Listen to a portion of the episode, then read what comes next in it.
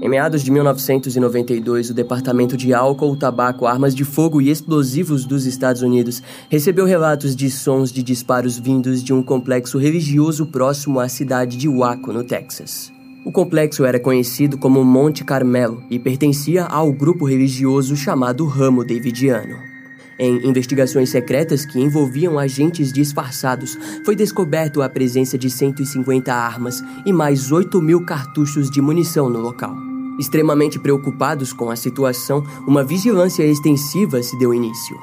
Em seguida, um mandado de buscas foi feito para o atual líder do grupo, David Koresh, e para seus seguidores que foram vistos portando armas. Uma invasão radical foi planejada para o dia 28 de fevereiro de 1993. No entanto, o ato se tornou mais violento do que o departamento esperava, fato que resultou na morte de quatro agentes e seis davidianos. Diante o fracasso, o FBI precisou intervir. Em pouco tempo, o cerco de Waco, como ficaria conhecido, se deu início. Os negociadores do FBI mantiveram contato através de trocas telefônicas para o complexo e tentaram negociar com um líder dos Davidianos, porém o mesmo se apresentava resistente e perigoso. Como Cristo é revelado de acordo com o quarto selo? Perguntou David aos negociadores do FBI. Pálido. Um cavaleiro em um cavalo pálido respondeu o FBI. Em seguida, David questionou: E o nome dele significa o quê? Morte. Respondeu um dos agentes receosos com o rumo da conversa. Agora, você sabe o que significa o nome Koresh? Significa morte, finalizou David. Durante 51 dias, os agentes se perguntavam em como um homem como aquele havia chegado na liderança daquele grupo religioso. Aqueles acontecimentos rapidamente remeteram ao público sobre a tragédia de Johnstown de 1978. Cientes da complexidade da situação, os próximos passos deveriam ser feitos de forma ainda mais cautelosa. Mas, de uma forma ou de outra, os acontecimentos daquele dia marcariam para sempre os Estados Unidos, e é sobre eles que falaremos agora.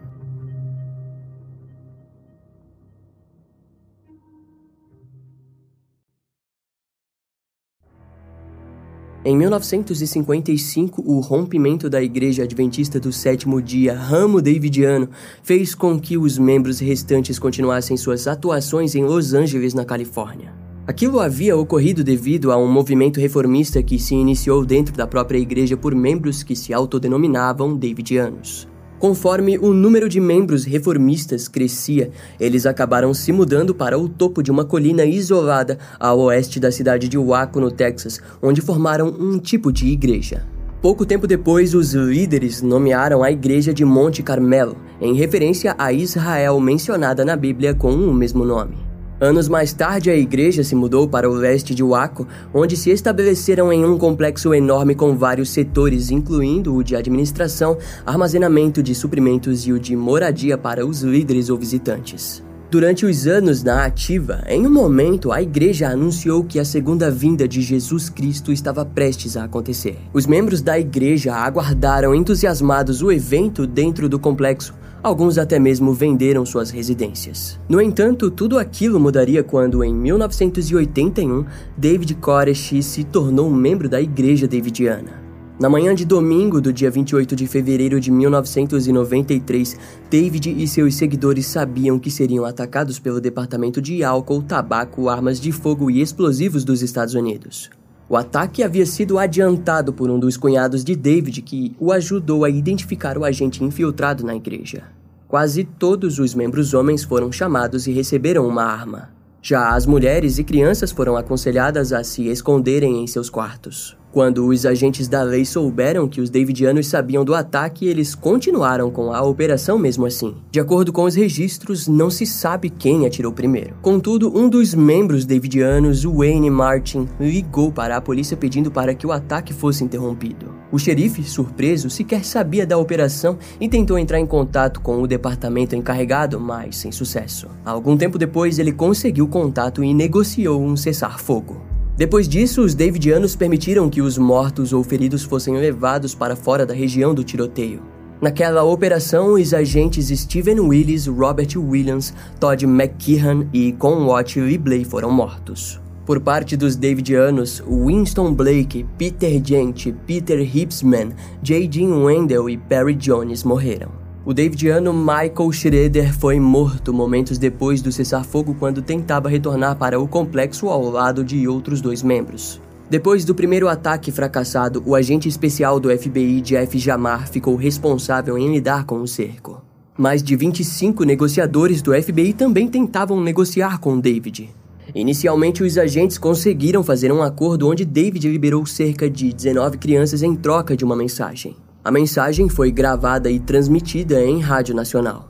Diante aquilo, os agentes esperavam que a liberação dos próximos membros fosse feita, mas David informou que Deus havia lhe dito que todos deveriam esperar no complexo. Naquela altura, 98 membros permaneciam dentro de um ambiente extremamente hostil sob liderança de alguém nitidamente imprevisível. No nono dia de negociações, os Davidianos enviaram uma gravação de vídeo para o FBI onde demonstravam que não possuíam reféns. A verdade, segundo David, era que todos os membros estavam dentro de suas residências por vontade própria. A gravação possuía duas horas e mostrava adultos, crianças e jovens explicando com confiança o motivo de desejarem permanecer por vontade própria ao lado do seu líder, David.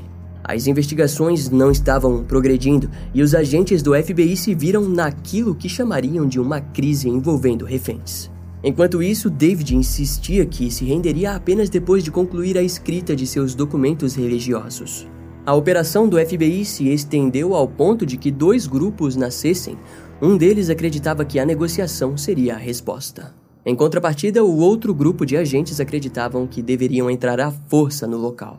Devido a isso, nove tanques de guerra e cinco veículos de combate do exército dos Estados Unidos começaram a patrulhar os arredores de Monte Carmelo. Além de que a energia e água foram cortadas do local, forçando David e os membros a sobreviver diante os longos 51 dias através de suprimentos vindos do próprio exército. Os blindados destruíram todos os veículos pertencentes a David, ato que o incomodou profundamente. Diante a pressão, David ordenou para que um grupo de membros saísse os quais foram considerados testemunhas importantes para o processo, mas uma delas seria acusada de conspiração por assassinato. Em seguida, o exército começou a pôr barulhos altos de sons distorcidos, com o intuito de incomodar alguém que fosse instável ao ponto da loucura. A técnica, mais tarde, seria duramente criticada.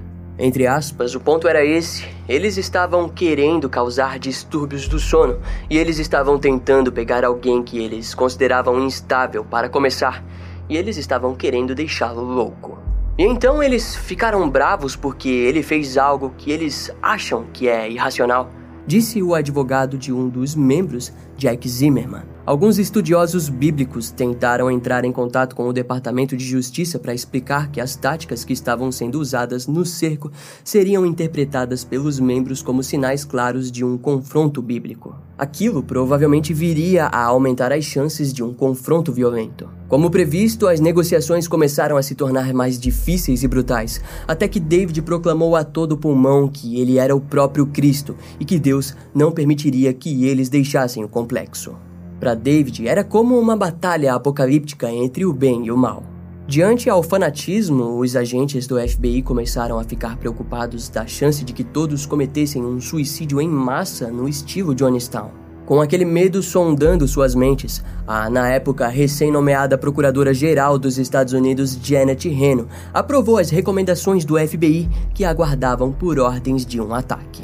Mais tarde seria relatado que Janet só aceitou aquilo após ser informada de que as crianças do complexo estavam sendo abusadas. Assim, com a aprovação de um ataque, David Koresh e alguns dos seus membros mais fiéis foram atingidos por tiros. Manchado por sangue, o pavor se alastrou quando David informou a seus membros que o governo dos Estados Unidos era um inimigo e que eles teriam que se defender.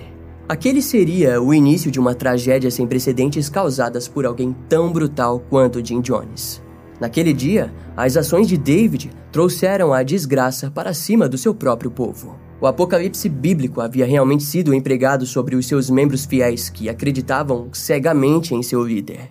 De acordo com os membros, David conhecia cada parágrafo da Bíblia e até mesmo sabia como Deus a havia escrito. Naqueles instantes, antes que o clímax final chegasse, David Koresh era a única salvação daquele povo.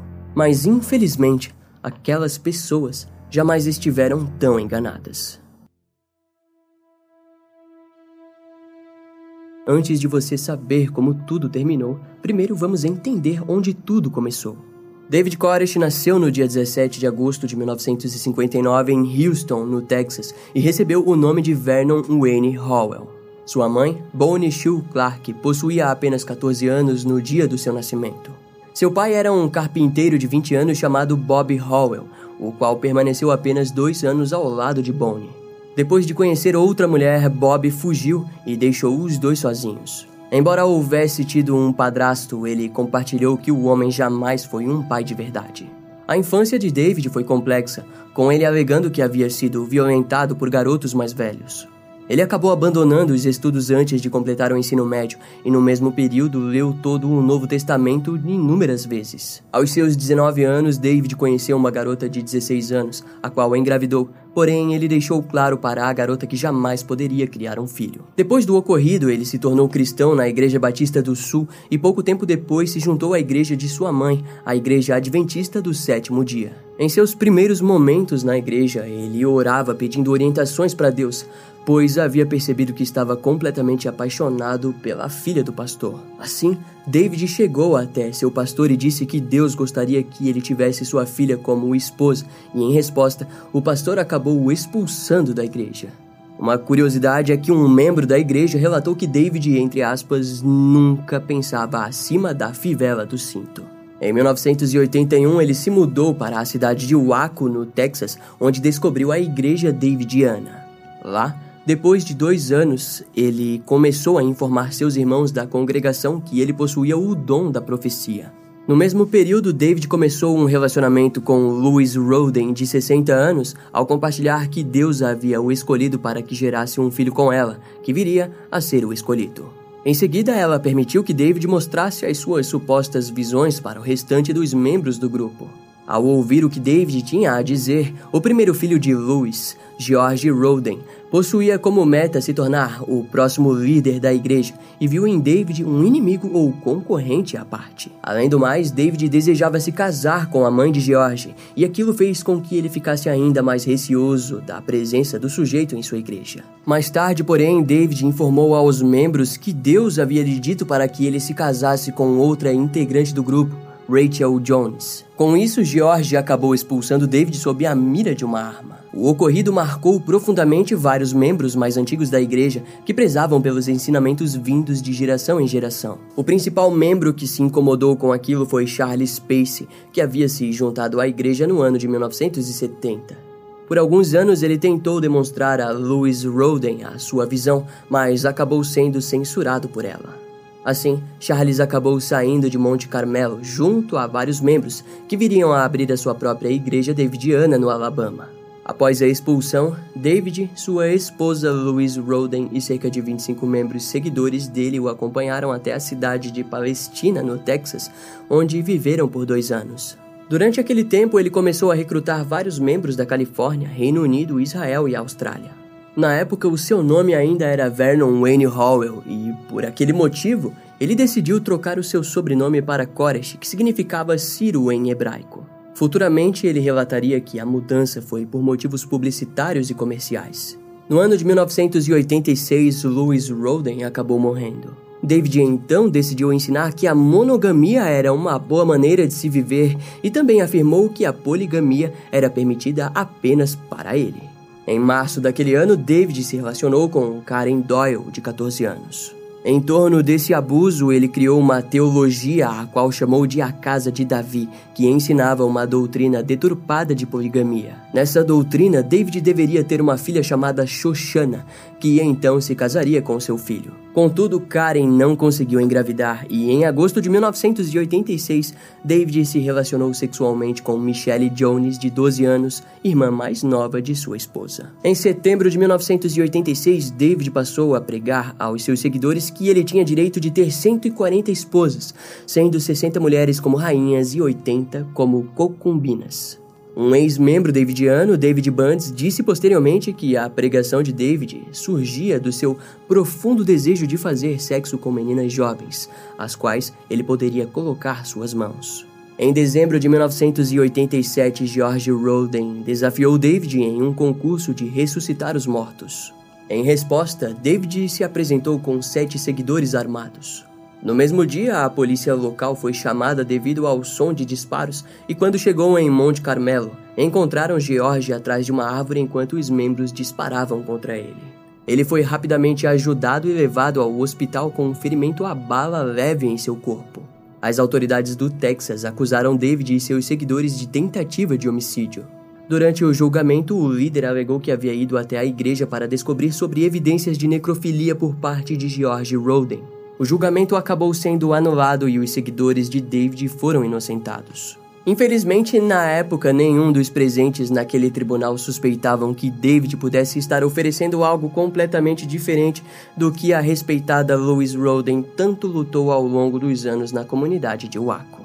Em 1988, um dos membros da igreja, Dale Adair, declarou a George que acreditava que David Koresh realmente era a reencarnação de Messias. Irritado com aquilo, George golpeou o membro de sua igreja com um machado. Ele acabou sendo condenado por assassinato e, como Monte Carmelo estava em nome de sua família, o complexo acabou sendo posto à venda. David e seus seguidores conseguiram juntar uma enorme quantia de dinheiro que o permitiu comprar o local, a qual ele chamou de Rancho Apocalipse, mas o nome não foi bem aceito. Lá eles descobriram um laboratório de metanfetamina que David acabou denunciando às autoridades. Naquela altura, David já havia tido pelo menos sete filhos com sete de suas esposas menores de idade. No ano seguinte, ele se viu convencido de que deveria abrir uma igreja davidiana em Jerusalém. Mais tarde, sua opinião mudou e David viu os Estados Unidos como o lugar onde ele deveria servir de guia para os seus seguidores. Na cidade de Palestina, no Texas, como um líder de seu grupo, ele exigiu que todos devessem confiar somente em suas palavras. David ensinou aos seus seguidores que os seus familiares ou amigos não deveriam intervir em nada em suas vidas. A lógica por detrás disso é de que se eles não tivessem ninguém em quem depender, eles precisariam depender dele. David se proclamava como o Filho de Deus, o Cordeiro que podia abrir os sete selos. Pouco tempo depois ocorreram os eventos que nos levam até o ataque do FBI ao ramo davidiano de David Koresh. O FBI sabia que os Davidianos estavam bem armados, assim decidiram utilizar veículos blindados capazes de causarem buracos nas paredes do complexo, por onde bombas de gás lacrimogênio foram lançadas. O objetivo era o de expulsar os Davidianos sem causar danos colaterais. Atrás de um alto-falante, os agentes deixaram claro que ataques letais não seriam feitos e, para que continuasse assim, os Davidianos não deveriam responder com disparos. No entanto, eles abriram fogo contra os veículos do FBI, que, em resposta, aumentou a dosagem das bombas de gás lacrimogênio no complexo. O ataque com gás durou cerca de duas horas e, depois de seis horas, nenhum Davidiano havia deixado o local. Ao que parece, eles haviam se abrigado em bunkers subterrâneos e usado máscaras de gás. Diante a frustração, o FBI decidiu abrir mais um buraco no prédio, mas ao fazerem aquilo, o andar de cima do complexo começou a desabar. Foi então que, por volta do meio-dia, três incêndios começaram de forma simultânea no complexo Monte Carmelo. Quando o fogo se espalhou, nove davidianos deixaram o local. O restante, no entanto, permaneceu no local enquanto o complexo era consumido por chamas. Na época, aquelas imagens de medo e pânico foram transmitidas para o mundo inteiro. O agente especial responsável pela operação, Jeff Jamar, proibiu a entrada de bombeiros no local com o argumento de que haviam chances de que houvessem explosivos davidianos ainda armados prontos para guerrear. Ao fim das chamas, mais de 74 pessoas foram consideradas mortas. Em torno de 17 dessas vítimas eram crianças com menos de 12 anos. Entre os mortos estavam David Koresh, e posteriormente foi descoberto que a causa de sua morte foi um disparo vindo de seu membro mais fiel, Steve Schneider, que em seguida se matou com a mesma arma. Ainda nos primeiros momentos da operação, vários locais afirmaram que atiradores do FBI dispararam contra vários davidianos que haviam tentado fugir das chamas. Nos relatórios das autópsias, foi visto que pelo menos 20 dos membros foram mortos a tiros e cinco deles eram crianças. Porém, através de análises, também foi confirmado que membros adultos haviam atirado em si mesmos depois de ter matado as crianças.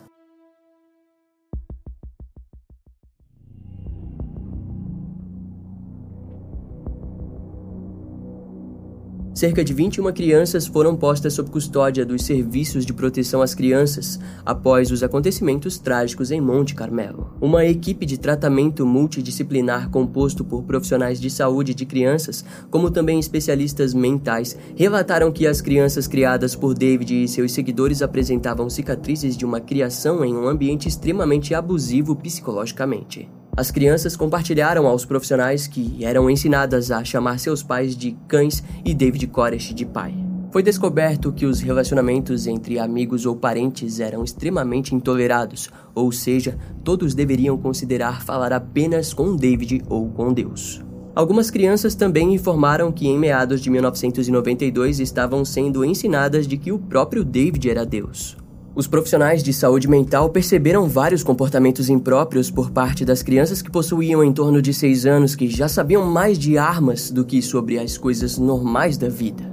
Quando analisadas por psicólogos, eles informaram que na verdade as crianças estavam traumatizadas e apresentavam sintomas de crianças que haviam sofrido de punições corporais, como isolamentos e restrições alimentares. Durante o momento em que estavam sendo cuidadas em um alojamento para crianças, profissionais relataram que as crianças vindas de Monte Carmelo os questionavam se havia salas de chicotadas no local. Elas também contaram aos profissionais que recebiam ameaças de morte e que jamais deveriam contar sobre a vida dentro de Monte Carmelo para os não crentes. Muitas delas demoraram meses para se abrir, alegando que David Koresh poderia voltar do túmulo e as punir por estarem contando sobre a vida junto a ele. Crianças do sexo feminino apresentavam sintomas ainda maiores de lavagem cerebral. Muitas delas disseram que fazia parte do plano de Deus se relacionarem sexualmente com David. Informações ainda mais mórbidas foram sendo reveladas com o tempo, como o fato de que crianças mortas eram postas em freezers, onde permaneciam até serem enterradas. Entre aspas, o fato de o nome de Deus e da religião terem sido usados para obscurecer essa prática exploradora e abusiva torna essas atividades ainda mais hediondas e destrutivas para o desenvolvimento a longo prazo dessas crianças. E o fato de adultos responsáveis, sejam eles os próprios pais ou acadêmicos, minimizarem essas atividades é extremamente vergonhoso. David Koresh explorou sistematicamente os membros da comunidade do ramo davidiano, lenta, mas seguramente coagindo essa comunidade a representar as as visões trágicas e destrutivas do seu próprio mundo interior perturbado. Disse o Dr. Bruce G. Perry. Mais tarde, algumas gravações perdidas foram encontradas que mostravam David sendo entrevistado por um jornal australiano que o acusava de ter engravidado uma mulher de 82 anos. Em resposta, ele disse de forma sarcástica: Eu poderia ter engravidado uma mulher de 82 anos? Afinal, eu faço milagres. Eu sou Deus? No ano de 1995, durante o processo dos acontecimentos em Waco, uma das crianças sobreviventes, Kitty Joel, afirmou que foi molestada sexualmente aos 10 anos por David. No mesmo ano foi trazido à tona que a Guarda Nacional do Texas havia usado um helicóptero com homens armados no dia da invasão, alegando que eles poderiam ter começado a atirar antes dos membros de Monte Carmelo. Um dos negociadores, Jim Cavanu, teve uma ligação com David na época. Agora, me diga, Jim, novamente. Você vai honestamente dizer que aqueles helicópteros não atirariam em qualquer um de nós? Questionava David. Jim então respondeu: O que eu estou dizendo é que os helicópteros não tinham armas montadas, ok? Não estou contestando o fato de que pode ter havido fogo dos helicópteros. Aquilo para muitos era evidência de que os tiros vieram primeiro por parte do FBI do que dos membros davidianos. Um dos oficiais que estiveram no cerco afirmou que viu várias marcas de balas em portas do local. No julgamento, o governo do Texas trouxe à tona que a porta da entrada esquerda possuía várias marcas de balas de saída e entrada. O sargento do Texas, David Keys, testemunhou no julgamento que viu dois homens carregando uma porta após o cerco. Também foi levado em pauta o fato de que o fogo poderia ter sido iniciado devido ao ataque de gás do FBI que havia sido feito de forma insegura. O FBI, porém, alegou que os incêndios começaram em partes onde as bombas não haviam sido disparadas. Até meados de 1999, o FBI negou qualquer uso de armas inflamáveis no cerco de Waco contra os davidianos.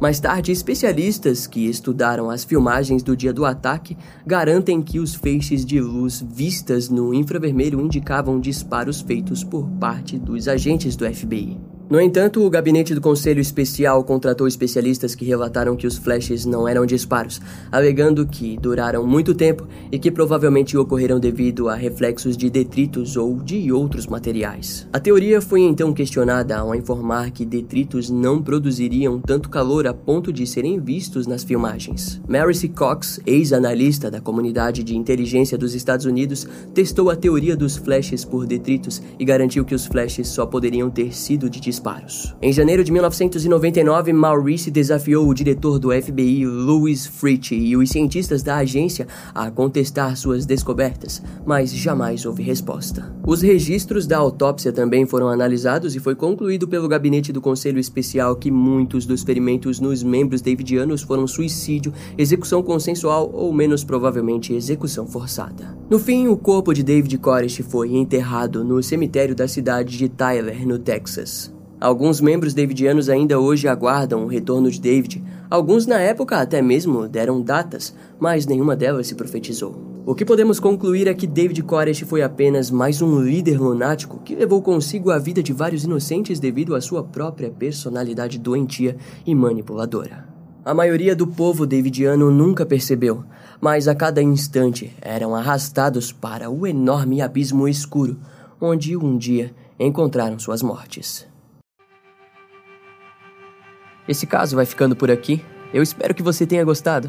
Não esquece de me seguir nas outras redes sociais. Meu Instagram é brian.m, com dois M's, E-M-M-E. E não deixe de conhecer o meu canal no YouTube com os episódios mais recentes que irão demorar um pouco mais para vir aqui pro podcast. Eu vou ficando por aqui, até a próxima e tchau.